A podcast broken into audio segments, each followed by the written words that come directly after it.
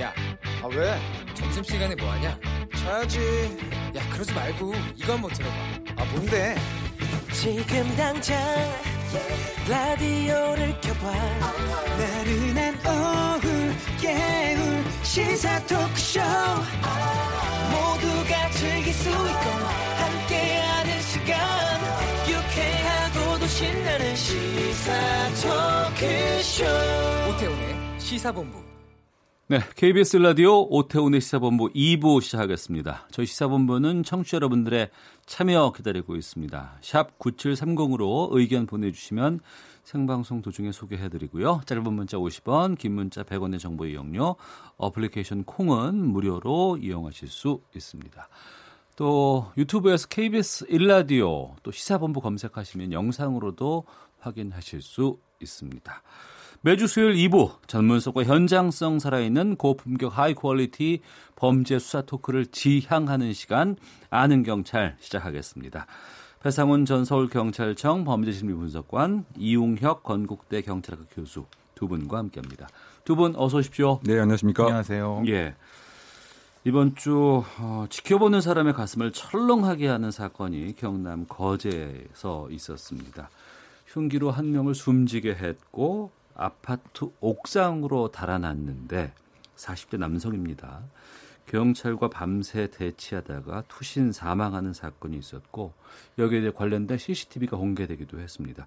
먼저 이용혁 교수님 네. 어떤 사건인지 사건 현장부터 좀 알려주시죠. 네, 그렇습니다. 그 8일 오후 2시 17분 경에 경남 거제에 있는 그 주상 복합 아파트 1층 복도에서 발생한 사건입니다. 네. 그 57세의 건설업자 대표를 흉기 등으로 살해를 했는데 그 전처와 이혼한 전처와 불륜 관계가 있는 것은 아니냐라고 본인이 개인적으로 생각한 것이 가장 큰이 범행의 동기가 아닌가 이렇게 생각이 되고요. 그래서 네. 이후 20층 옥상으로 달아나서 경찰과 대치를 했습니다. 16시간 동안. 그 오후부터 그 당일에 거쳐서 새벽까지 말이죠. 그래서 극단적인 선택을 해서 투신을 했는데 그 추락하는 과정에서 아마 그 5층 창문과 예. 출입구 등의 지붕에 에, 몸이 부딪혀서 결국 그 사망이라고 하는 결과가 생겼고요. 물론 소방 당국과 경찰 등에서는 매트리스를 세개 정도 대비를 했습니다만 아. 이런 결과가 생겼고 그 과정에서 약 16시간 과정에서 이 사람이 투항을 할 것이냐 투신을 할 것이냐 예. 이런 심적인 갈등이 분명히 있었던 것 같고요. 음. 불안과 안정을 반복을 하는 이런 모습에서 경찰에게 나중에 약속을 못 지켜서 죄송하다 이런 마지막 말을 남겼다고 합니다. 경찰에게 미안하다고요? 네, 아무래도 이 위기 협상 요원이 여섯 명이 투입이 됐는데 예. 아마 그 과정에서 그 자수 또는 투항을 이렇게 설득시키는 그런 일들을 많이 했기 때문에 이등 심적으로 안정을 찾아서 그렇게 하겠다고 얘기를 했지만 예. 결국 그 새벽에 다시 마음을 바꿔서 그 투신하는 음. 이제 이러한 극단적인 선택을 했고요. 그 과정에서 이 위기 협상 팀하고는 살아온 과정에 대해서 얘기를 하고 또 현 상황에 대해서 그 이야기를 나눴던 것 같습니다.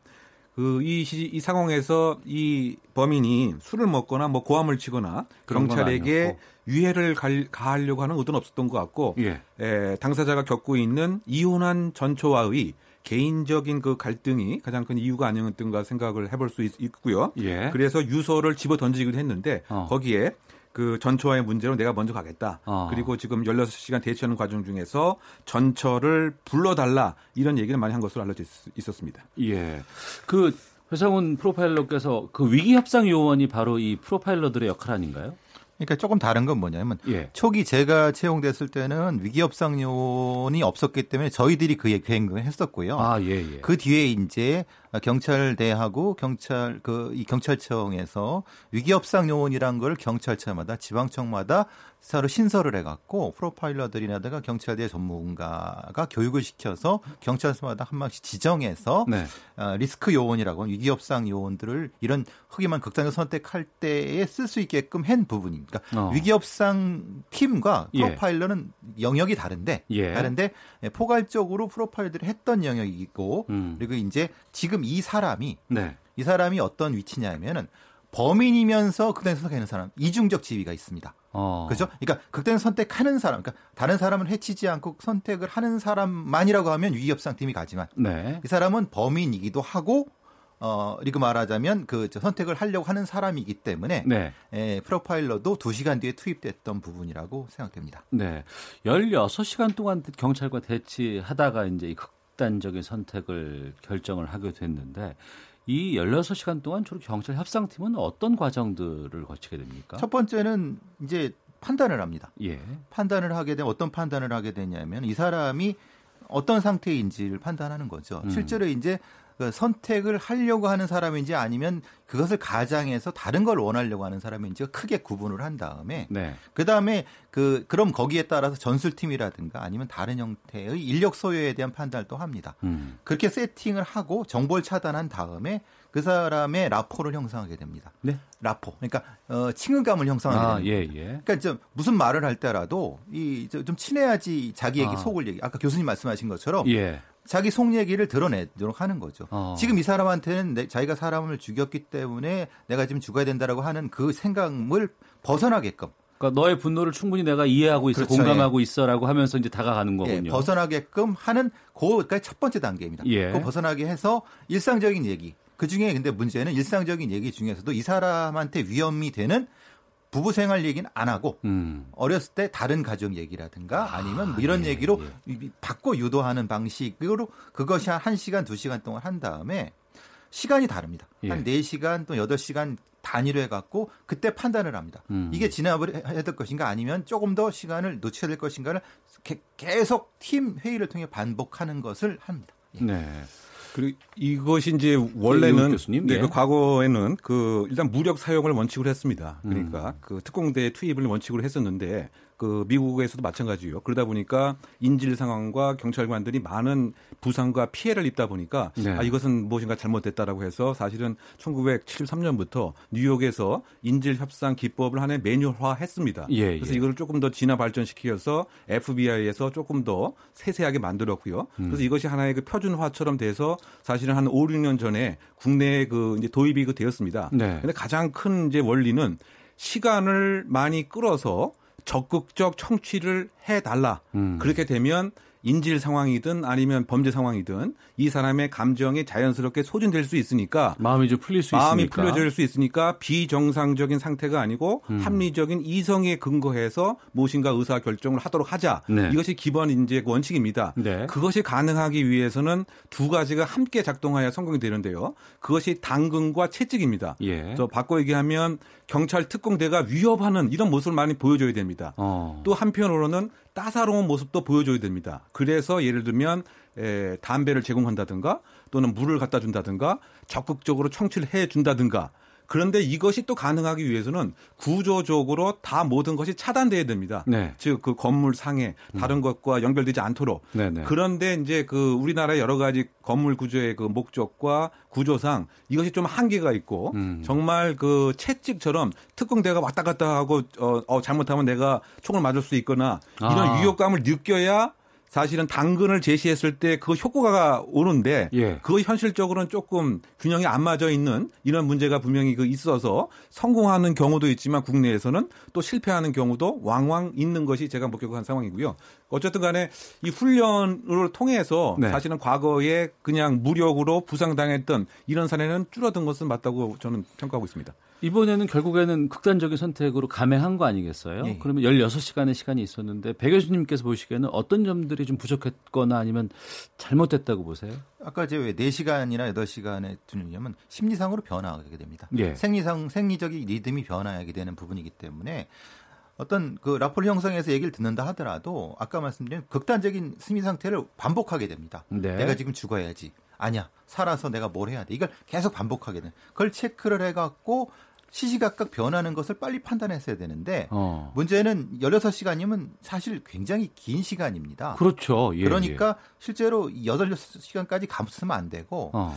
근데 지금 6시쯤에 왜, 왜 이런 문제가 되냐면은 이 낮과 밤이 바뀌는 시간입니다. 심리적 변화가 저기 큰 시간이고 요걸 빨리 판단했어야 되는 겁니다. 문제가 음. 생길 것 같으면은 그 앞에 판단했어야 되는데 너무 시간을 끈 것이 아니냐. 근데 그, 그 시간을 끈 게 왜 그러냐면 아까 교, 교수님 말씀하신 것처럼 우리의 이 팀에는 장비라든가 그 매뉴얼 부분이 많이 부족합니다. 아, 왜냐하면. 이 경찰 특공대라든가 이 위기업상팀에서 특별한 형태의 장비 이런 부분이라든가 아니면 그것의 면책 만약에 사고가 났을 때 어떤 면제 이런 음. 부분에 대해 부족하기 때문에 결국은 시간을 끌 수밖에 없습니다. 설득해서 내려오게 할 수밖에 없거든요. 네. 근데 사람에 따라서 또 어떤 역량에 따라서 그게 안 되는 경우도 분명히 존재하거든요. 음. 지금 그걸 판단하지 못한 거라고 생각됩니다. 그러니까 우리가 위기 협상 요원들이 투입되는 그런 상황들에서 가장 걱정되는 것은 혹시라도 그 상황에서 인질이 있다거나 이런 경우에 이제 걱정이 되는데 이번에는 인질은 없었단 말이에요. 지금 진원섭님께서도 경찰도 다양한 무기 있을 텐데 이번에는 인질도 없는데 비살상 무기 등을 이용할 수 있지는 않았을까요라는 의견 주시거든요. 근데 비살상 무기가 우리한테는 그게 없다는 겁니다. 어. 비살상 무기라고 하면은 예. 뭐 테이저건이라든가 예. 어 근데 이제 살상 무기 종류가 이제 저격용 총 같은 거겠죠. 어. 근데 옥상 위에 19층 위에서 서 있는 사람을 상대로 할 수 있는 비살상 무기가 예. 우리의 경찰 특공대 팀이라든가 이 팀에는 존재하지 않는다는 겁니다. 아. 그게 가장 큰 문제예요. 그래서 제가 이전에도 말씀드린 것처럼 뭐 흔히 말하는 원격으로 작동할 수 있는 고무총탄이라든가 음. 아니면 드론을 이용한 형태의 장비라든가 이게 굉장히 많이 개발된 장비들이 많이 있거든요. 네. 그게 우리는 그런 게 부족하다는. 현장까지는 도입이 안 돼 있는 그렇죠, 상황이고. 그렇죠. 예. 이 교수님. 네. 지금 범행 동기가 직접적으로 피해자에게 확 어, 듣지는 못한 상황 아니겠어요? 지금 상황에서. 네. 그리고 그러니까 앞서 말씀해 주신 걸 추정해서 들어보면 전처가 다니는 회사 사장을 살해한 상황인데 지금 그 경찰이 이 피의자 주장이라든가 이런 부분들 다 확보가 된 건 아니지 않습니까? 그렇죠. 그러니까 그리고 결- 그 네. 둘 간의 전처와 사장 간의 그런 것들이 의심인 거예요? 어떤 거예요? 그러니까 일단 이제 우리가 이걸 큰 틀에서 보게 되면 이건 어쨌든 범죄입니다. 네. 왜냐하면 흉기로 아. 살인을 했기 때문에 그런데 타살 후 자살 음. 이렇게 그 요약을 할 수 있을 것 같은데 그러면 결국은 용의자가 사망했기 때문에 수사 결과론적으로는 공소권 없음으로 처리하게 됩니다. 예, 종결되죠. 예, 그럼에도 불구하고 현재 그 경찰에서는 과연 예, 범행의 동기가 무엇인지 음. 또 피해자의 관계가 이제 무엇인지 등의 일정한 경위에 관한 예, 조사는 할 것이다 이렇게 알려져 있는데 네. 지금 전처와 작년 5월에 이혼한 것으로 알려져 있습니다. 예. 이혼 이후에 에, 원치 않는 접근을 계속했기 때문에 법원으로부터 접근 금지 명령도 받은 상태인 것입니다. 아, 이혼한 전처에게 네. 접근하지 말라는 판결도 받았군요. 그렇죠. 예. 그러니까 이 얘기는 결국은 이제 뭐냐면 법적으로는 이혼이 됐음에도 불구하고 계속해서? 이런 네, 추정컨대 아마 그 이 극단적인 선택을 택한 이 분이 무엇인가 계속 집착을 하고 남성 우월적인 어떤 지배 욕구 같은 것이 있었을 가능성이 있지 않는가 한번 추정을 해 보기 때문에 네. 실제로 이 전처가 이 피해자와 불륜 관계가 있다고 하는 것도 사실이 아닐 가능성이 좀 크지 않겠는가. 음. 즉 예, 망상적 사고의 가능성도 배제할 수 없는 것 같고요. 네. 그 다음에 전처 부인의 입장에서는 그런 적은 전혀 없는 것이고 음. 사실은 무근이다 이렇게 그 이야기를 하고 있는 것이기 때문에 이 사항 자체는 경찰이 사실관계를 파악할 필요는 있지만 네. 수사 어, 결과는 어쨌든 예, 사망했기 때문에 공소권 없음으로 종결될 상황입니다. 예, 반- 배 교수님. 제가 예. 말씀드리고 싶은 여- 일각에서 그런 얘기도 합니다. 전처 통화하게 해달라고 했는데 왜 통화 안 해주냐? 음.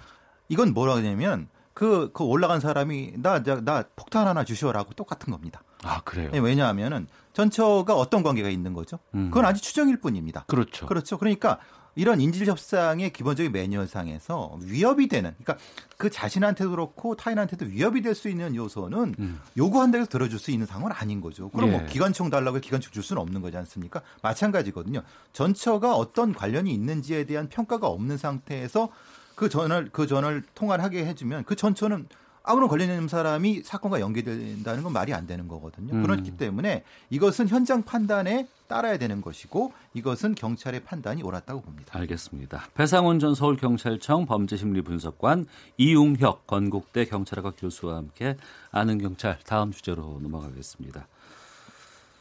많은 공분을 사고 있는 뉴- 뉴스인데 베트남 이주 여성이 한국인 남편에게 무차별 폭행당하는 영상이 SNS를 통해서 공개가 되었습니다. 배 교수님, 갈비뼈가 부러질 정도로 때렸다고 해요. 베트남 여성이고 아이가 보는 상황에서 반성의 기미는커녕 자신의 말을 듣지 않아서 주먹을 휘둘렀다고 남편은 변명하고 있습니다. 이런 심리는 어떻게 봐야 돼요? 그건 폭행의 원인을 그 안에 따라서 돌리지만 말하는 것과 실제의 심리는 다른 거죠. 예. 이분이 사실은 결혼을 두번 실패하고 세 번째라고 얘기를 하시거든요. 어. 예. 그러니까 이제 자신의 어떤 여러 가지 실패에 대한 책임을 이 여성한테 돌리는 심리인 거죠. 네. 그렇기 때문에 어느 순간인가 폭력을 행사하게 되면 자기 자신의 에, 정신 상태를 잃어버리게 됩니다. 흔히 말하는 이걸 어 이제 몰 개인화 현상이라고 하는데요. 그러니까 그렇게 되면은 폭행 자체가 굉장히 그 강도가 높아집니다. 네. 그래서 이제 흔히 말하는 샌드백을 치듯이 친다는 것이 바로 현상적으로 나타나거든요. 어. 결국은 남의 탓을 하는 겁니다. 네. 그렇지만 결국 그 동기는 정말 자기한테 있는 거죠. 어, 반복적인 폭행도 이어질 수 그렇죠. 있고. 습관적인 폭행이 될 수 있는 겁니다. 예. 예. 이번에 이 남편의 경우에는 구속영장 청구 3시간여 만에 초고속 구속이 됐다고 하는데 이게 좀 이례적이라면서요? 네, 그 초고속 영장이 발부됐다고 봐야 될 것 같습니다. 뭐 평균 한 8시간은 이제 예, 걸린다고 봐야 되는데 네. 이번 같은 경우는 점심 시간을 예, 제외하게 되면 한 3시간에 이제 불과했고 더군다나 그 영장 실질 심사가 10시 43분에 시작이 됐는데 불과 한 22분 만에 끝났습니다. 그만큼 폭행의 증거가 명확했고 뭐 혐의에 관해서는 소명이 충분히 됐을 뿐만이 아니고 도주의 우려가 있다라고 법원은 본 것 같고요. 네. 그보다는 이와 같은 그 심한 가정 폭력의 그 심각성에 대해서 사실상 그 엄단하겠다고 하는 그런 이제 의지가 아닌가 그 생각이 되고요. 네. 더군다나 그도 그럴 것이 이 소주병 등으로 지속적인 폭행뿐만이 아니고 그 두 살 아이의 앞에서 이와 같은 에, 중복적 학대죠. 음. 즉그 정서적으로 분명히 충격을 이 아이가 받았을 뿐만이 아니고 또 갖고 있었던 낚시 대 등으로 이 아이의 그 발을 그렇게 폭행을 한 것은 또 아동복지법 위반이기 때문에 네. 그리고 이것이 1회에 그친 것이 아니고 어. 이 정도 샌드백으로 계속 공격을 했다고 하는 것은 지속적이고 반복적으로. 그렇죠. 상습성이 그 있는 것이고요. 그러다 보니까 지금 이 베트남의 아내의 이야기 중에서 가장 잘할 수 있는 한국말이 잘못했어요. 때리지 마세요. 음. 뭐 이, 이 점은 1회에 그친 것이 아니다. 이렇게 법원도 봤기 때문에 초고속 영장이 발부된 것으로 생각이 됩니다. 예. 어떤 사건 사고를 취재 기사를 통해서 접하는 것과 이번처럼 SNS를 통해서 영상으로 보는 것은 여론이 상당히 많이 바뀔 수밖에 없습니다. 저도 그 영상 보면서 놀랐던 것이 아이가 옆에서 울고 있고 엄마를 지키려고 하는 그런 모습들이 좀 보였기 때문에 어, 많은 또 공분을 사고 있는데 이 현장에 있었던 아이의 이 정서에 미치는 영향 같은 것들이 상당히 좀 걱정이 되거든요. 이 아이는 당장은 사실은 어떤 반응이 나타나지 않습니다. 오히려 이것을 잊으려고 합니다. 그러니까 보호 본능이죠. 스스로의 보호 본능으로서 아직 이- 많이 어리던데. 예, 그 안에서 잊으려고 하는데 어느 순간 한, 한 2, 3년 지난 상태에서는 그게 갑작스럽게 툭 튀어나옵니다. 그 음. 장면이. 네. 사진처럼 툭 튀어나온다고 얘기하는데 그러면서 거꾸로 이 공포를 느끼게 되는 경우도 있지만은 또 하나는 자기가 공격적이 됩니다. 아 그래요? 아이가. 어. 아이가 이- 이유도 없이 다른 아이들을 때리거나 다른 아이들을 학- 그 흔히 말하는 폭행을 행사. 그러니까 폭력과 이런 어떤 몸- 몸을 쓰는 거에 대한 기준이 무너져 버리는 겁니다. 그러니까 2차 피해가 가해로 나타날 수 그렇죠. 있다. 2차 피해가 가해인데 스스로 정신적으로 무너져 버리는 상태입니다. 따라서 예. 이 아이는 폭력에 대한 성장하면서도 폭력에 대한 심리 치료가 반드시 필요합니다. 어. 폭력에 반대하는 폭력이란 게 그런 것이 아니다. 폭력은 없어야 된다라고 하는 그 심리 치료가 반드시 필요한 겁니다. 그럼 이 아이에 대한 심리 치료는 국가에서 지원을 해줄 수 있을까요? 어떤가요? 지금 상태로는 사실은 어 여러 가지 지금 지금은 그 이게 피해, 피해자 심리 치료 피해자 구조 기금에서 나올 수가 있는데요. 피해자 구조 기금. 예. 근데 어. 거기까지 갈지 모르겠습니다. 그렇게 예산이 그렇게 많지 않거든요. 예.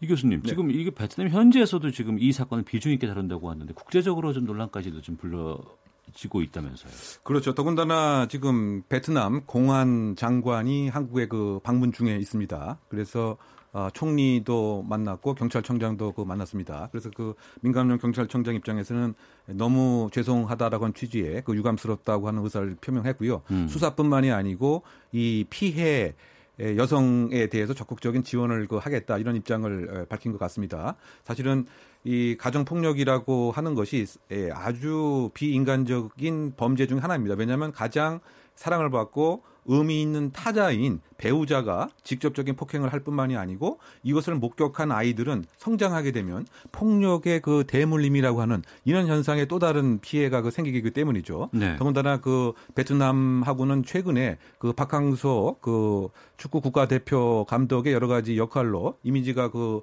좋아진 이런 상태였지만 지금 베트남 그 당국에서도 심지어 국제 결혼의 대상자 중에서 한국 남자는 제외해야 된다. 음. 뭐 이런 얘기까지 지금 폭증하고 있는 예, 상태이기 때문에 네. 이번 그 사안에 있어서 전반적인 이주 여성에 대한 에, 이- 예, 여권 신장의 문제에서부터 더군다나 예, 가정 폭력을 당하고도 신고하지 않는 사람이 훨씬 좀 많습니다. 지금 예를 들면 약 50%의 이주 여성이 예. 이 가정 폭력이 심각함에도 불구하고 피해자임에도 불구하고 신고를 못 하고 있다. 어. 그 이유는 여러 가지가 있겠죠. 일단 한국 문화에 대한 낯설음, 또 언어에 대한 또 한계, 또는 남편이 갖고 있는 여러 가지 유형 무형의 에, 법 제도적인 힘 음. 이것 때문에 사실은 지금 뭐 유야무야 그냥 넘어갔는데 네. 이번 일을 그 계기로 해서 적극적인 이런 예, 예, 사각지대에 대한 개선이 꼭 수반돼야 되지 않나 생각됩니다. 네, 이런 사건의 어떤 뭐 국적 하나 때문에 한 사건 때문에 유형 때문에 국가 간의 문제로 불거지는 것은 바람직하지 않습니다만 그럼에도 불구하고 우리가 좀 챙겨봐야 될 것은 해외 이주 여성 같은 경우에 결혼 이주 여성 같은 경우에 지금 이 가정 폭력에서 상당히 좀 불이익을 받는 경우가 많이 있다면서요? 이제 신원조 뭐 보- 보증서 뭐 이런 음. 형태인데요. 그게 문제가 되니까 이제 왜냐하면 남편이 그 신원을 보증해야지 비자 문제라든가 체류 문제가 해결되기 때문에 그렇다고 하는데 문제는 법무부에서는 2011년도에 제도 자체가 없어졌다고 얘기를 하고 있습니다. 예. 근데 문제는 현장 활동가들은 그렇지 않다는 겁니다. 어. 뭐냐면 예, 제도적으로 는 없어졌는데 네. 실질적으로 남편이 보증해주지 않고 구두로나마 데리고 오지 않으면 어. 이게 그 이 공무원들이 움직이지 않는다는 거예요. 네, 네. 그러니까 제도는 없어졌는데 실제로는 장벽이 있는 상태라는 겁니다. 그럼 음. 법무부에서 뭐 하고 있었느냐? 적극적으로 이것은 제도적으로 그리고 실질적으로 이 장벽을 없애는 노력을 해야 되지 네. 않느냐라고 하는 것이 중론이죠. 예.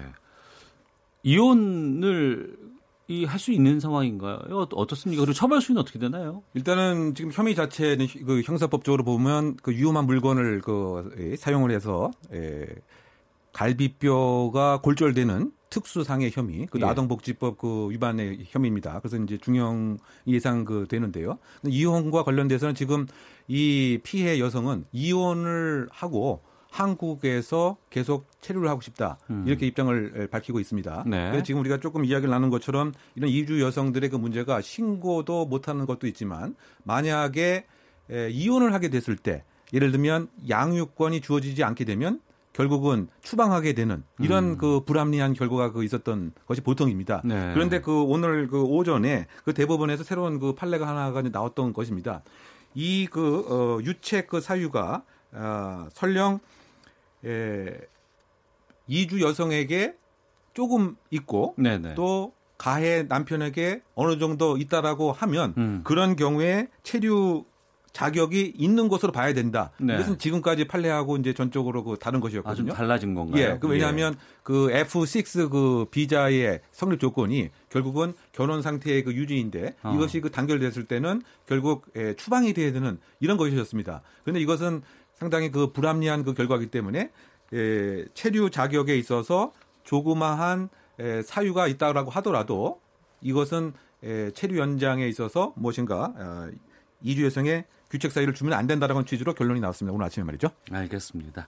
자, 배상훈 전 서울경찰청 범죄심리분석관 이웅혁 건국대 경찰학과 교수 두 분과 함께 아는 경찰 여기서 마치도록 하겠습니다. 오늘 두 분 말씀 고맙습니다. 네, 감사합니다. 헤드라인 뉴스입니다.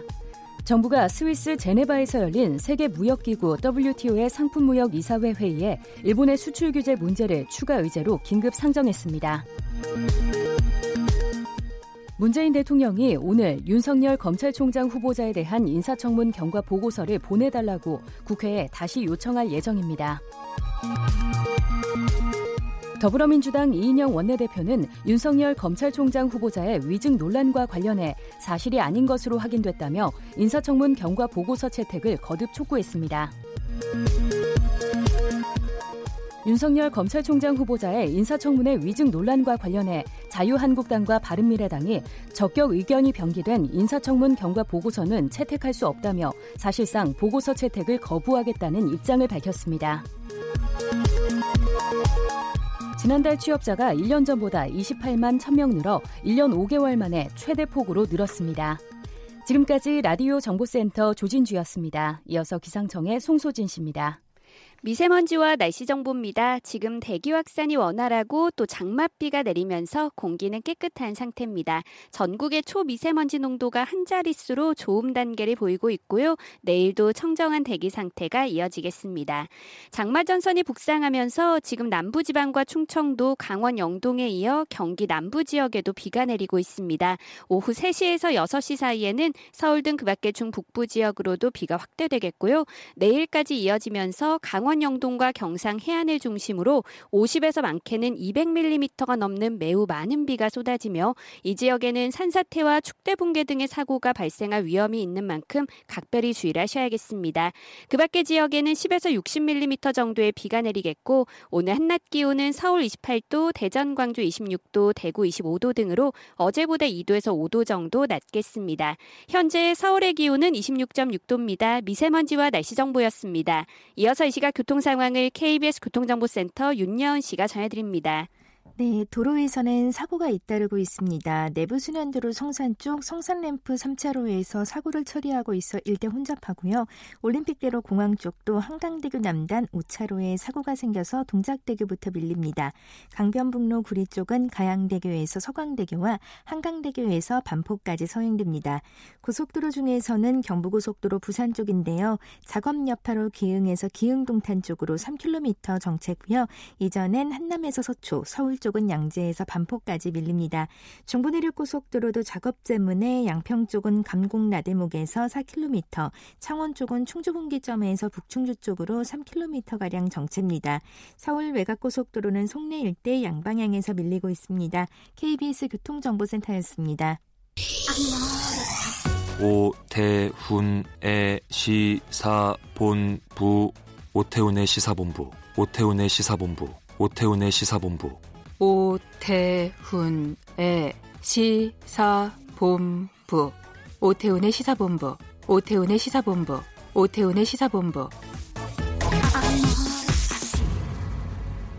네, 한 주간에 가장 눈에 띄는 정치권 소식을 속 시원한 평론과 함께 들어보는 시간 정청래 정가 이슈 정청래 전 의원 연결하겠습니다. 안녕하십니까?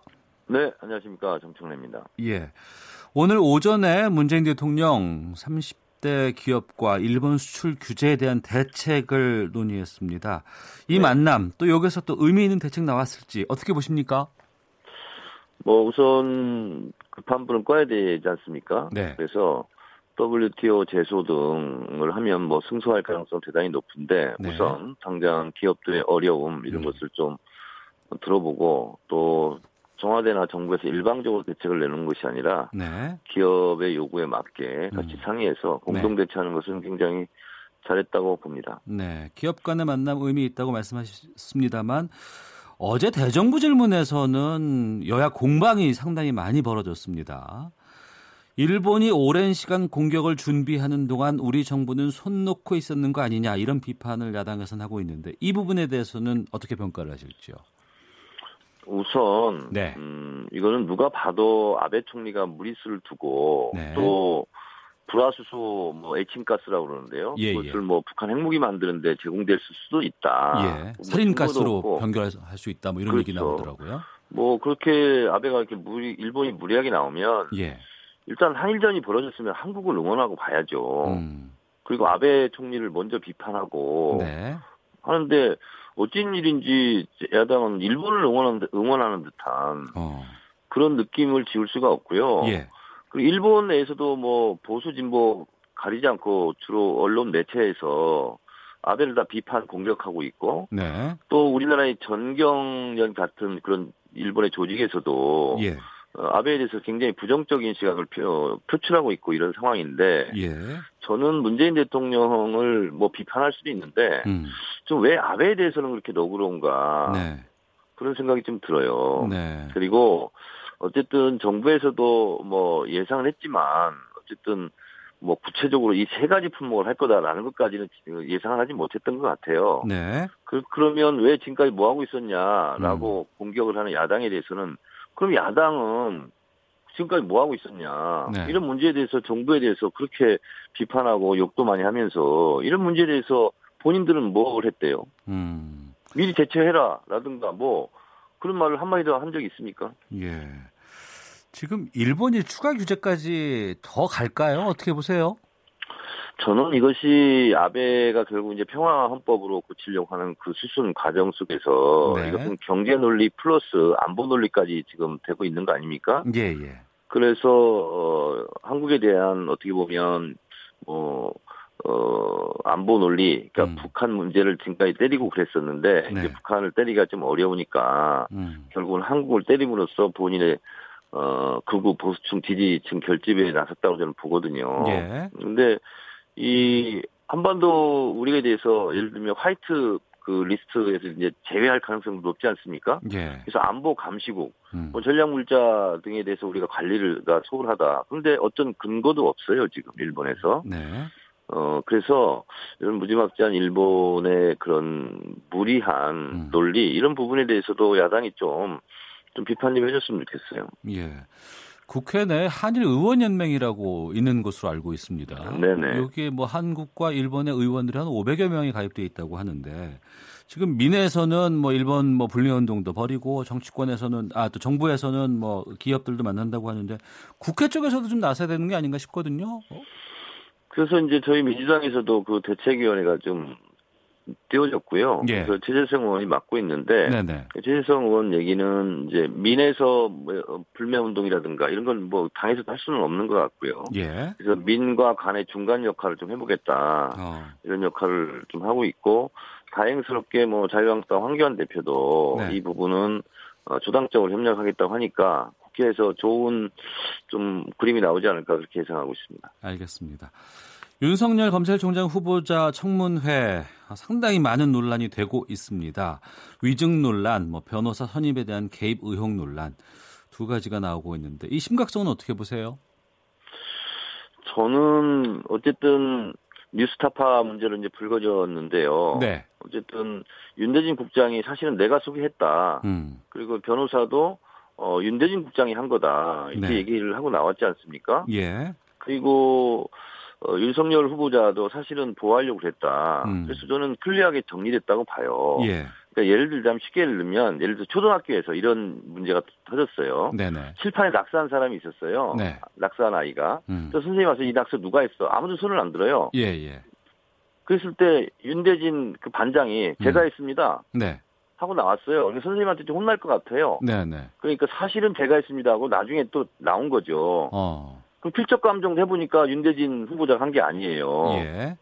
그렇게 된 거라고 저는 보거든요. 음. 근데 또 중간에 그걸 딱 보면서 너는 그러면 어쨌든 거짓말 하지 않았냐. 네가 했다고. 네네. 너도 사과해라. 음. 이런 꼴이거든요. 예. 저는 의리의 총대맥이다 이렇게 생각합니다. 예.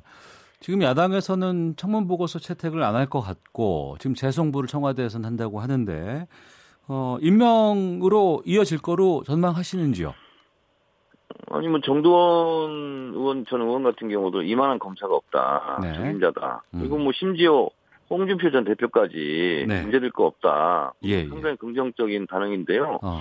저는 대통령이 절차에 따라서 어 임명하면 되고 네. 그리고 또 검찰총장이 돼서 음. 법대로 모든 문제를 처리하면 된다 이렇게 생각하고 있습니다. 알겠습니다. 국회 국토교통위원장직을 둘러싼 자유한국당의 집안 싸움도 격화되고 있습니다. 지금 자유한국당 박순자 현 위원장은 국토위 전체 회의 진행을 강행하면서 버티게 들어갔고 교체 이후에 이제 맡을 홍문표 의원은 버티기 목리라면서 맹 비난하고 있는데 이 상임위원장의 역할이 뭐길래 이렇게 집안 싸움까지 나는 거예요? 음, 우선 자유한국당이 지금 먹고 살만 해졌나 봅니다. 네. 음, 뭐, 자, 황교안 대표 들어서면서 우리 이제 집안 싸움 안 한다. 음. 뭐 본인들이 그걸 또 자랑 삼아서 얘기한 것 같은데, 어쨌든, 어, 이런 일이 벌어졌어요. 예. 근데 저는 근데 언론도 좀 문제라고 봅니다. 예. 뭐냐면, 우리가 예를 들어서 총선은 4년 만에 한 번씩 하잖아요. 예, 예. 그럼 중간에 2단계당 바꾸는 걸 가지고 우리가 철새 정치라고 그러잖아요. 예. 그리고 또 인위적 정기 개편이라고 그러고 그럼 예. 총선 민심에 반하는 거 아닙니까? 예. 비판받을 일이에요. 예. 마찬가지로 국, 그 국회 상임위원장도 2년간 하기로 돼 있어요. 예, 예. 1년씩 끼리끼리 나눠 먹기 이런 부분을 왜 언론이 비판을 안 하는지 모르겠어요. 아, 당에서 자기들끼리 1년은 누가 하고 1년은 누가 하고 이렇게 정하는 것은 잘못된 것이다. 그렇죠. 꼼수죠. 네네. 그래서 그것도 같이 비판을 해야 되고. 예. 자, 그, 그것을 전제로 하고. 음. 이건 잘못됐다. 어쨌든 교체하고 뭐 1년 끼리끼리 나눠 먹고 하는 건. 네. 그렇다 할지라도 어쨌든 음. 같은 당에서 약속을 한 거 아닙니까? 네. 근데 그거는 지켜져야 되겠죠. 어. 근데 이제 상임위원장 하면 업무 추진비도 나오고. 예. 어, 그런데 이제 박순자 의원은 보도에 의하면. 예. 어, 이분이 안산 단원구가 지역구인데 네. 안산부터 서울까지 광역철도 착공식이 8월달에 있나 봐요. 네. 어, 그러면 국토위원장을 하게 되면 거기가 이제 축사도 할 수 있고 본인이 이제 얼굴도 비치고 생색을 낼 수 있거든요. 아. 내년 총선에 내년 총선을 네. 위한 버티기다. 뭐 그런 것 같아요. 제가 봤을 때 그렇게 예. 추측을 합니다. 예. 상임위원장이 수당이 좀 많이 있나 봐요. 뭐 저는 안 해봤는데 꽤 되는 걸로 알고 있습니다. 아, 지갑이 그, 좀 따뜻할 거예요. 아, 네. 그렇군요. 예결위원장도 이제 애초에 아, 앞서 말씀하신 것처럼 그렇습니다. 그 네. 당초 순서인 화영철 의원 화영철 의원도 이제 1년 6개월 하기로 보장받았다가 이제 또 중간에 교체가 돼서 이제 김재원 의원으로 바뀌면서 갈등을 빚었었잖아요. 이게 당 리더십에 좀 영향을 좀 주지 않을까 싶기도 한데요. 리더십의 문제보다도 이 문제도 네. 이렇게 바뀌는 건 저는 기본적으로 비판하는 입장이지만 끼리끼리 네. 1년 나눠 먹는 거. 예. 근데 자유한국당이야말로 참 피도 눈물도 없는 정당이다 이런 어. 생각이 드는 것이 예. 황영철 의원이 무슨 선거법인지 뭐 위반돼가지고 대법에서 일, 판결 앞두고 있습니다. 네, 그렇죠. 1심에서 1심, 2심에서 이제 당선 무효을 받고 대법에서도 그러면 의원직을 상실하는 거 아니냐. 네. 그러니까 너는 안 된다 이런 꼴이잖아요. 네 네. 근데 원래 당이라는 것이 좀 어려울수록 뭐 언제 그만둘지 모르지만 좀 이거라도 원래대로 약속대로 하시라. 음. 이게 좀 어떤 좀 인간적이지 않습니까? 근데 네. 당신은 어차피 국회의원 잘릴 거니까 음. 이거 아무것도 하면 안 돼. 네. 이건 좀 너무 좀 비인간적이잖아요. 예. 그래서 경선이라는 것은 하면 김재원 음. 의원이 이제 당연히 되는 거니까 황영철 의원이 이제 경선을 거부하고 이렇게 된 것 같은데 네. 그런 걸 보면서 어, 당이든 뭐든 간에 그래도 사람들이 다 하는 일인데 음. 참안 사람적이다 이런 생각이 듭니다. 예. 김세연 여의도 연구원장에게도 사퇴를 통보했다는 보도가 어제 나왔었습니다. 지금은 다시 좀 뭐 바뀌었다 부인하고 있는 상황이기도 한데 김재원 의원도 지금 친박의 핵심으로 보이고 김세연 여의도 연구원장은 지금 어, 친박은 아닌 것으로 보이고 지금 친박이 전면에 나서는 부분에 대해서는 어떻게 보세요? 근데 이제 국토위원장 이런 싸움 문제는 뭐 개파의 문제라기보다도 네. 그냥 개인 간의 밥그릇 싸움 뭐 음. 이렇게 저는 생각을 하는데 네. 어, 아무래도 우리 공화당이 밖에서 저렇게 진을 치고 있지 않습니까? 아. 그렇게 되면 예. 어쨌든 박근혜 전 대통령이 감옥에 있지만 영향력이 있잖아요. 네. 그러니까 어, 친박 세력을 우대하는 듯한 이런 느낌은 지울 수가 없네요. 아, 알겠습니다. 주간 정치평론 정청래 정가 이슈 정청래 의원과 함께했습니다. 오늘 말씀 여기까지 듣겠습니다. 고맙습니다. 네, 감사합니다. 오태훈의 시사본부는 여러분의 소중한 의견을 기다립니다. 짧은 문자 50원, 긴 문자 100원의 정보 이용료가 되는 샵 9730. 우물정 9730번으로 문자 보내주십시오. KBS 라디오 앱 콩은 무료입니다. KBS 라디오 오태훈의 시사본부. 지금 여러분은 대한민국 라디오 유일의 점심 시사 프로그램을 듣고 계십니다.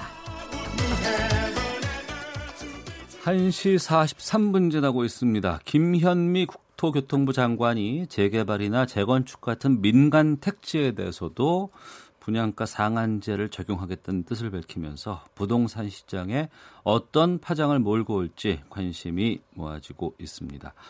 분양가 상한제에 대한 이야기를 좀 살펴보도록 하겠습니다. 김성환의 뉴스 소다 시사평론가 김성환 씨 함께합니다. 어서 오십시오. 네, 안녕하세요. 예. 오태훈의 시사본부 유튜브에서 KBS 일라디오 또 시사본부 검색하시면 김성환 평론가의 모습 직접 확인하실 수 있습니다. 먼저 분양가 상한제가 무엇인지 개념부터 좀 알려주세요. 예. 그러니까 우리 보통 이제 재건축 사업을 한다, 재개발 네. 사업을 한다고 하면은 분양가를 누가 결정합니까? 건설사하고 조합원들이 서로 상의해서 결정하게 되는 거잖아요. 상의해야죠. 예. 예. 근데 일반적으로 이제 상의를 한다 하더라도 어느 정도 규제는 좀 바뀌는 하지만 그래도 네. 그 분양가를 결정하는 주체는 조합원하고 건설사일 수밖에 없습니다. 네. 그런데 분양가 상한제를 도입하게 되면 분양가를 임의로 정할 수 없게 된다 이렇게 생각하시면 됩니다. 임의로 정할 수 없다는 건 누군가가 개입을 해서 상한제를 딱 못 박아준다는 얘기예요. 예, 그렇죠.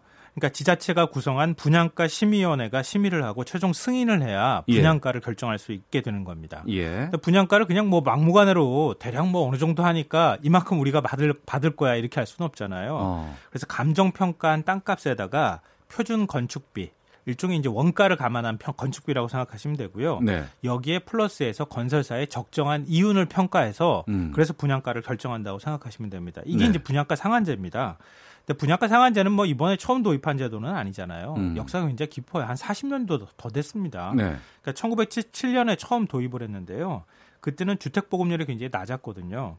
그래서 아파트를 싸게 대량으로 공급하겠다 이런 정부의 이제 판단이 있었던 겁니다. 음. 그래서 80년대에 조성된 목동이나 상계, 과천 신도시가 이 분양가 상, 한제를 적용받고 만들어진 곳들이에요. 이미 80년에 만들어진 이 과천 신도시 이런 목동도 다 이것을 네. 적용을 받았었어요. 그렇죠. 그러니까 그때는 상대적으로 저렴한 가격에 아파트를 분양받을 수가 있었던 거죠. 예. 근데 이 분양가 상한제가 이 부작용도 있기도 하고 공급량이 부족하는 현, 부족한 현상들이 나타나기도 하고 이런 식으로 시장의 변동성이 굉장히 많아지는 현상이 나타나니까 만들었다 폐지했다 이걸 한 10년 주기로 계속 반복을 해왔어요. 예. 그러다가 참여정부 시절인 2007년 9월에 다시 도입을 합니다. 어. 그랬다가 박근혜 정부 시절인 2014년에 다시 폐지하게 되거든요. 네.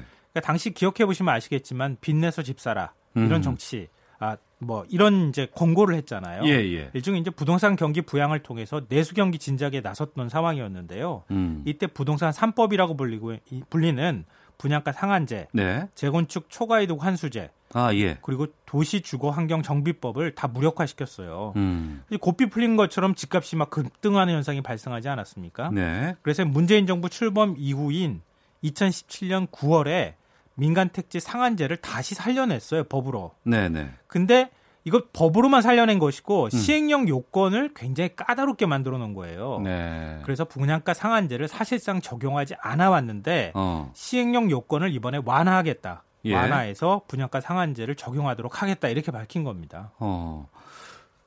최근 주택 시장 상당히 많이 안정돼 있다는 얘기를 많이 들었었는데 뭐 강남을 중심으로 조금 꿈틀꿈틀거린다 뭐 이런 지금 뉴스는 좀 들리고 있는 것 같고요. 네. 어느 정도의 상황이길래 이 분양가 상한제 도입 얘기가 다시 나오는 겁니까? 근데 제가 이제 최근 한 10년 동안에 집값 뭐 변동 추이, 특히 서울 아파트 값을 이렇게 쭉 살펴봤어요. 네. 살펴보니까 최근에 뭐 0. 몇 퍼센트, 0.0몇 퍼센트 오른 걸 가지고 과연 오른다고 말할 수 있겠는가? 그러니까 작년 한 작년부터 따져도 한 3년 정도 사이 한 30% 가량 올랐거든요. 어, 엄청나게 올랐죠. 그러니까 실제로 본격적으로 빠지기 시작한 거는 올해 초부터예요. 맞습니다. 예. 근데 전반적으로 보면은 뭐 부동산 가격이 오른다, 집값이 오른다고 말할 수는 없는데 문제는 강남 상구를 중심으로 해서 집값이 들썩들썩하기 시작한다는 거예요. 네. 근데 그 원인이 바로 아파트 분양가라는 겁니다. 분양가. 예. 지난 5월 말 서울의 아파트 평균 분양가가 3.3제곱미터당 2,570만 원이었거든요. 예. 그러니까 지난 1년간 12.54%가 올랐습니다. 예. 근데 1년 동안 가만히 생각해 보시면 아시겠지만 그렇게 아파트 가격이 많이 안 올랐어요. 그랬죠. 예. 아파트 매매값이 1.96% 올랐거든요. 네. 그러니까 분양가가 거의 한 6배, 많게는 한 10배 가까이 오른 거예요. 그러니까 대규모 재건축 단지를 중심으로 가격 급등 현상을 여기서 지금 일으키고 그렇죠. 있는 거군요. 그러니까 재건축 단지나 이런 데서 아파트 분양가를 높게 책정해서 하니까 그 음. 주변 집값들까지 영향을 받으면서 들썩들썩하는 현상이 나타난다는 겁니다. 네. 그러니까 분양가 상한제를 통해서 신규 아파트 분양가를 눌러주면 음. 그러면 주변, 주변 가격까지 안정화시킬 수 있을 것이다 이렇게 정부가 판단하는 거죠. 네. 재건축을 하고자 하는 곳에서는 이 분양가 상한제를 기피할 거 아니겠어요? 아무래도 조합원 이익이 줄어들 수 있으니까요. 어. 그리고 분양가 상한제라는 게 있는가 하면 또 우리가 일반 국민들은 뭐 후분양제를 해야 된다라는 얘기들 참 많이 하시거든요. 네. 근데 지금 강남 쪽에서 재건축 단지들이 후분양제 후분양을 좀 하려고 한다 이런 얘기들이 지금 번지고 있는 상황인데요. 네. 뭐 주로 이제 강남 서초, 여의도 같은 경우도 비슷합니다. 음. 근데 정부의 분양가 상한제는요, 바로 그런 단지들을 딱 표적해서 공격하고 있는 거라고 생각하시면 되는데요. 네. 왜냐하면요, 아파트를 분양하게 될 경우에는 도시주택 보증공사의 분양 보증이 필요합니다. 네. 그러니까 과거에 아파트 분양을 해놓고 난 다음에 건설사가 도산해 버리는 경우가 많이 생겼잖아요. 아 그러면 큰일 나죠. 그러니까 내 돈 다 넣었는데 예, 예. 건설사가 도산하니까 그 돈 못 받는 그러니까 현상이 제품은 나타났죠. 아직 만들진 않았지만 나는 그걸 사겠다고 미리 돈을 준 거 아니겠어요? 그렇죠. 예, 예, 집 제대로 보지도 않고 아는 예. 상태에서 그러니까 분양 보증이라는 게 필요해졌어요. 어. 그 분양 보증을 해주는 곳이 바로 도시주택 보증공사라는 곳입니다. 예. 근데 이 분양 보증이 있어야 또 금융기관이 집단 대출을 또 해주거든요. 그렇죠. 대출 중도금이라든가 이런 거 대출해주죠. 예. 네. 근데 분양가 상한제를 도입하지 않더라도 정부가 이 공사를 통해서 대략 재건축 시행 여부나 분양가를 간접적으로 좀 통제는 해왔어요. 네. 근데 강남 쪽에서 바라볼 때 그거는 또 마음에 안 드는 거예요 지금. 어. 왜냐하면은 분양가를 강남이나 아니면 여의도나 이런 재건축 단지에서 볼 때는 많이 올려받고 싶거든요. 예. 그러니까 분양 보증이 필요 없는 방식을 고민하게 된 거예요. 음. 집을 미리 거의 다 다 재건축 단지를 한 80% 지어놓고 난 다음에 우리가 후분양을 해버리게 되면 네. 분양 보증이 필요 없잖아요. 예, 예. 부도가 나도 뭐 위험이 없잖아요. 예. 그러니까 규제를 전혀 받지 않는 상태에서 분양을 할 수 있게 되는 거예요. 음. 그러니까 그러니까 재건축 이익은 훨씬 더 높이는 방식으로 가게 되니까 강남 서초구 분양 가격이 한 4,500만 원 정도 되거든요. 3.3 제곱미터당. 예. 후분양을 해서 한 6, 7천만 원을 받겠다. 이렇게 지금 나오는 거예요. 그리고 시장에서는 한 조만간 아파트 3.3 제곱미터당 가격이 1억 원까지 갈 것이다. 이런 소문까지 지금 돌기 시작하니까 부동산 심리가 막 불안해지는 현상이 발생한 거죠. 어. 근데 문제는 뭐냐면은 분양가 상한제를 도입하게 되면 이렇게 간접적으로 규제를 하는 것보다 후분양제까지 전부 다 다 분양가를 통제하게 될 수 있게 되는 거예요. 네. 그러니까 정부 입장에서 후분양제를 딱 통제할 수 있는 방법을 고민한 게 바로 분양가 상한제라는 거죠. 음, 그러니까 우리가 후분양제를 해야 됩니다라는 얘기들은 참 많이 들어왔었습니다만 네. 후분양제의 문제점들도 좀 있을 수 있고 그것을 분양가 상한제를 통해서 일정 정도를 규제해 보자라는 것이 지금 의도네요. 그렇죠. 어. 그런데 이제 후분양제 과거에는 아, 왜 우리가 아파트 내가 살 물건을 보지도 않은 상태에서 돈 집어넣고 다 짓고 나서 보면은 뭐 하자 같은 것도 예, 예. 그런 얘기도 하고요. 사실 인터넷 쇼핑 같은 거 할 때는 100원 더 아끼려고 음. 막 쇼핑 굉장히 많은 거 하고 가격 비교까지 하잖아요. 네. 그런데 막 5억, 10억씩 되는 아파트 사면서 그냥 내가 아파트 보지도 못한 상태에서 덜컥 계약을 해버리잖아요. 이거 굉장히 비합리적이잖아요. 예, 예. 차라리 후분양제를 도입하자는 얘기가 있었는데 후분양제를 하면 단점이 있습니다. 어떤 단점이 있어요? 먼저 건설사나 조합이나 예. 이런 데서 금융 비용을 조달하게 돼, 조달을 해야 되잖아요. 예, 공사비를 예. 넣어야 되니까 예. 한80% 이상 질려면 그 금융 조달 비용이 올라가요. 음. 올라가서 결과적으로 분양가가 올라가는 현상이 나타나거든요. 예. 그러니까 후분양제를 해도 된, 아, 하면 좋겠다고 말은 하지만 음. 아직까지 본격적으로 전부 다 다 후분양제로 가지는 못하는 현상이 나타나는 거고요. 예. 어 그리고 이제 강남 재건축 단지에 제가 이제 어, 규제를 하기 시작했다고 말씀을 드렸는데 그러니까 분양가 상한제를 시행하는 법적 근거는 이미 마련돼 있다고 말씀드렸잖아요. 시행령이 까다롭다고 하셨잖아요. 예. 예, 예. 근데 바꾸는 게 굉장히 간단해요. 어. 시행령을 바꾸면 되는데 현재 시행령을 보면 최근 3개월간 주택 가격 상승률이 물가 상승률의 두 배를 초과하는 지역을 대상으로 적용한다. 이렇게 되어 있습니다. 예. 그 세부 조건으로 뭐 여러 가지 것들이 있기는 한데요. 어. 이 물가 상승률이라는 단어가 굉장히 중요합니다. 네. 그러니까 이 물가 상승률이라는 단어를 예를 들면 지금 물가 상승률이 사실상 0%대나 다름이 없, 그렇죠. 없으니까 예, 예. 이 물가 상승률의 두 배를 초과하는 지역이라는 문구를 물가 상승률 수준 이렇게 바꾸면요. 네. 그러면 강남 지역은 다 들어갈 수 있어요. 어. 그러니까 이런 식으로 시행령을 문턱만 살짝 낮춰도 음. 강남 지역이나 이런데 핀셋 규제가 가능해진다. 이게 정부의 판단인 겁니다. 네. 특히 이제 그 경제신문이라든가 경제지 같은 경우에 보면은 이제 여러 가지 뭐 아파트 값이 뛴다 그러면 또 거기에 대해서 또 뭐라고 지금 기사를 쓰고 네 맞아요. 또 떨어진다 그러면 또 거기에 반대되는 또 기사를 쓰고 좀 그렇게 해서 네. 혼란스럽기도 한데 이런 부분인 것 같아요. 분양가를 규제하게 되면은 아파트 공급량이 줄면서 집값이 뛰는 부작용이 나올 것이다. 이런 기사를 음. 좀꽤 봤거든요. 그러니까 재건축 단지에 있는 분들은 아마 이거 실감하실 텐데요. 재건축이나 아니면은 재개발 단지 쪽에 계시는 분들 입장에서 보면은 한번 네. 상상을 해보시면 아는데요. 일반 분양 물량을 통해서 수익금을 얻고 그 수익금을 가지고 조합원 부담을 낮춰줘야 되잖아요. 네네. 그러면 조합원이 부담이 낮아지거나 아니면 이익을 얻어야 음. 그래야 재건축을 해야 한다고 하는 동기부여가 되잖아요. 예. 재개발을 해야 된다거나. 그런데 만약에 분양가 상한제를 하면은 그 이익이 아무래도 떨어질 수밖에 없지 않겠습니까? 음. 그러니까 재건축에 대한 어떤 그 동기부여가 떨어짐으로 인해서 재건축 사업이 굉장히 이 침체에 빠지게 될 것이다. 네. 그럼 결국은 아파트 공급량 자체가 공급량은 현재 있는 아파트 단지보다 더 많이 늘어나겠죠. 그렇죠. 더 고층으로 짓거나 이렇게 하는 거니까. 네. 그러니까 공급량이 줄어들 거다. 음. 이게 상식선에서 생각하면 그게 맞는 거죠. 네.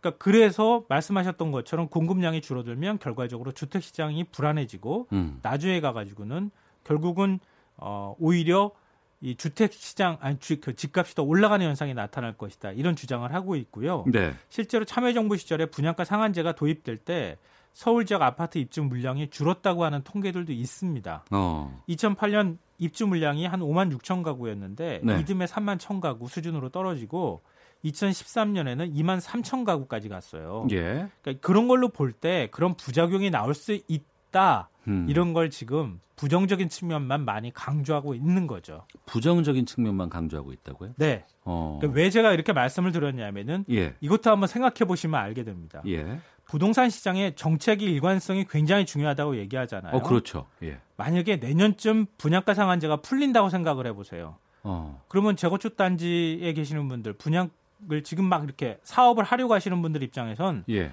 아, 뭐 1년만 버티지 뭐. 스스로 안 하겠네요. 네. 예. 안 하는 현상이 나타나는데 앞으로 이 제도가 한 10년 간다 생각해 보세요. 음. 울며 겨자 먹기 식으로 하다 해야 돼요. 하겠죠. 예. 그렇죠. 지금까지 계속 얘기했던 것이 너무나 오래되고 지금 시설이 낙후돼서 이건 반드시 살려면 해야 된다라고 주장하는 그런 입장이었거든요. 그렇죠. 음. 근데 사람이 욕망은 끝이 없는 거니까. 네. 그러니까 앞으로 계속 간다고 생각하면 어. 재건축 한다는 거예요. 네. 이걸 하나 생각하셔야 되고요. 둘째로는 참여정부 시절에 그때 어, 분양가 상한제 도입하고 뭐 물량이 줄어들었다고 얘기하는데 그때는 법 제정하는데 1년 넘게 걸렸어요. 굉장히 논란이 많았거든요. 지금은 시행령만 바꾸면 된다면서. 네. 예. 그땐 법을 제정하는 상황이어서 어. 그때 건설사들이 분양가 상한제 걸리면 안 되니까 막 밀어내기로 분양을 했던 거예요. 네. 그래서 그때 분양 물량을 한꺼번에 다 소진을 해버렸다. 음. 그래서 그 이후에 줄어드는 현상이 나타났다 이렇게 볼 수 있고요. 어 그리고 재건축 재개발이 무슨 1, 2년 만에 뚝딱 하면 이루어지는 게 아니잖아요. 보통 짧으면 5년, 길게는 10년, 20년씩 걸리거든요. 그래서 공급량이 줄어든다는 얘기는 지나친 기후다. 음. 아니면 지나치게 우려를 부각시키는 의도가 있는 것이다. 이렇게 볼 수 있고요. 예. 한국도시연구소가 2006년부터 올해 2월까지 아파트 실거래가를 분석해 봤더니 오히려 분양가 상한제가 도입되고 상한제가 폐지될 때까지 그 기간에 아파트 가격이 더 안정세를 유지했다라고 하는 결과도 있습니다. 음, 알겠습니다. 자, 아, 아파트 분양가 상한제에 대해 살펴봤습니다. 지금까지 시사의 진행자 김성환 시사평론가와 함께했습니다.